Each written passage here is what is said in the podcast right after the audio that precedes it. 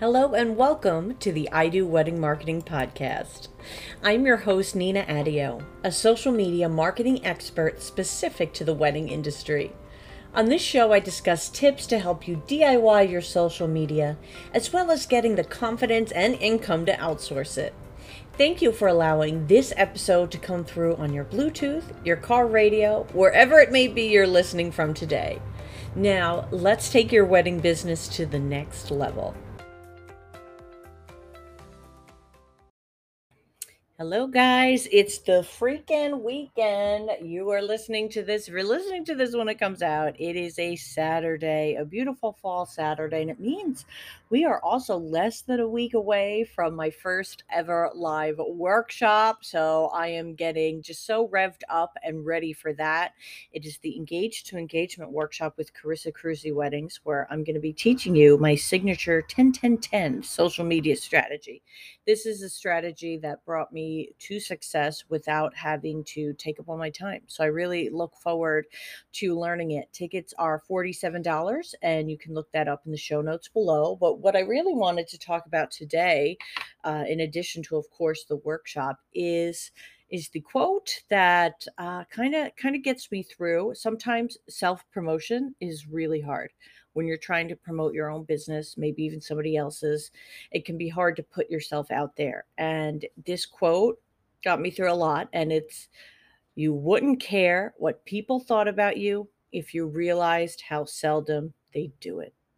And what happens is one a, a friend of mine who, you know, we both kind of have a weekly strategy session where we talk about our businesses. She uh, broke out, um, brought up this example of somebody who she knows in her real life finding her business page. And that was initially kind of like, oh, oh no, like cringy and embarrassing. But look, we're the only ones thinking of ourselves all the time you can't let it stop you. I remember in the beginning of my business, what I had to do was I wouldn't put my name anywhere. I wouldn't put my face anywhere, which is so crazy to think now if you look at my profile because my face is everywhere. And I said it was because I had a full time job at the time, but I really know what it's because. You know, I was I was afraid.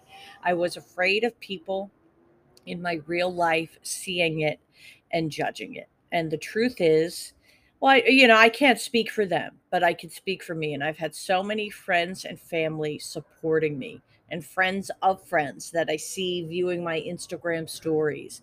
You know, I had my friend Anthony message me the other day. He is not a wedding pro. And he was like, Hey, your podcast got cut off. And I was like, Oh my, I wasn't like, Oh my God, my podcast got cut off. I was like, Oh my God, you listened? Like that just like warmed my heart.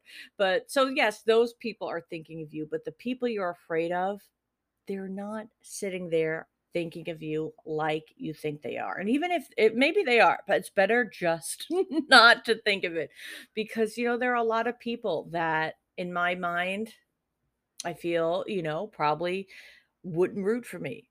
But is is their power stronger than mine? No. No, it's not. You know, the power we put into ourselves and the belief we have in ourselves and in our business is stronger if you're trying to build up that strength, I would recommend having a friend who also has a business. Doesn't have to be a wedding business. The friend I meet with weekly, she does coaching and we talk about our businesses and we kind of cheer each other on all week long. And that has been so valuable. If you don't have a friend in business, just reach out to a friend you do have, just saying, like, this is this is what I need to help me get through this and to get comfortable. Can you help me? You know, it doesn't have to be people in the industry, but as as you use social media, you're going to meet your industry friends. Like this is the first year where I'm considering going to a wedding convention and I have several people who I'd like to meet in person because they've become my friends.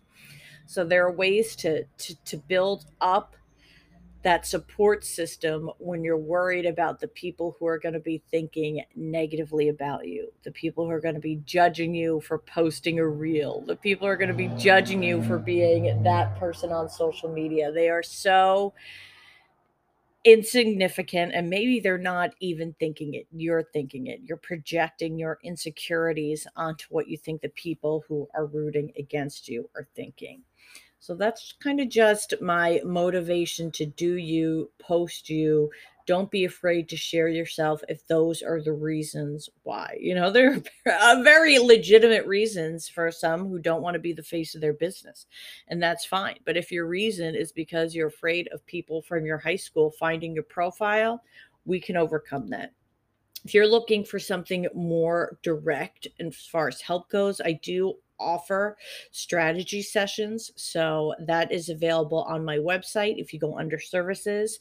And that's where I'll really give you whatever sort of coaching you need. But I will be looking into your social media profiles, telling you what I would change, what I would fix, what I would do, what strategies I would implement, and so forth, all within our session together. So you can check that out at idoweddingmarketing.com on the services tab. But I hope this was a bit of uh, weekend inspiration for you.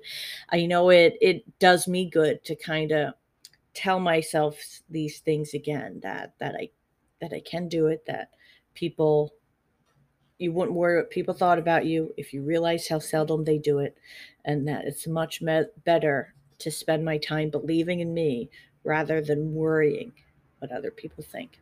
Thanks for being here, guys, and I'll see you tomorrow.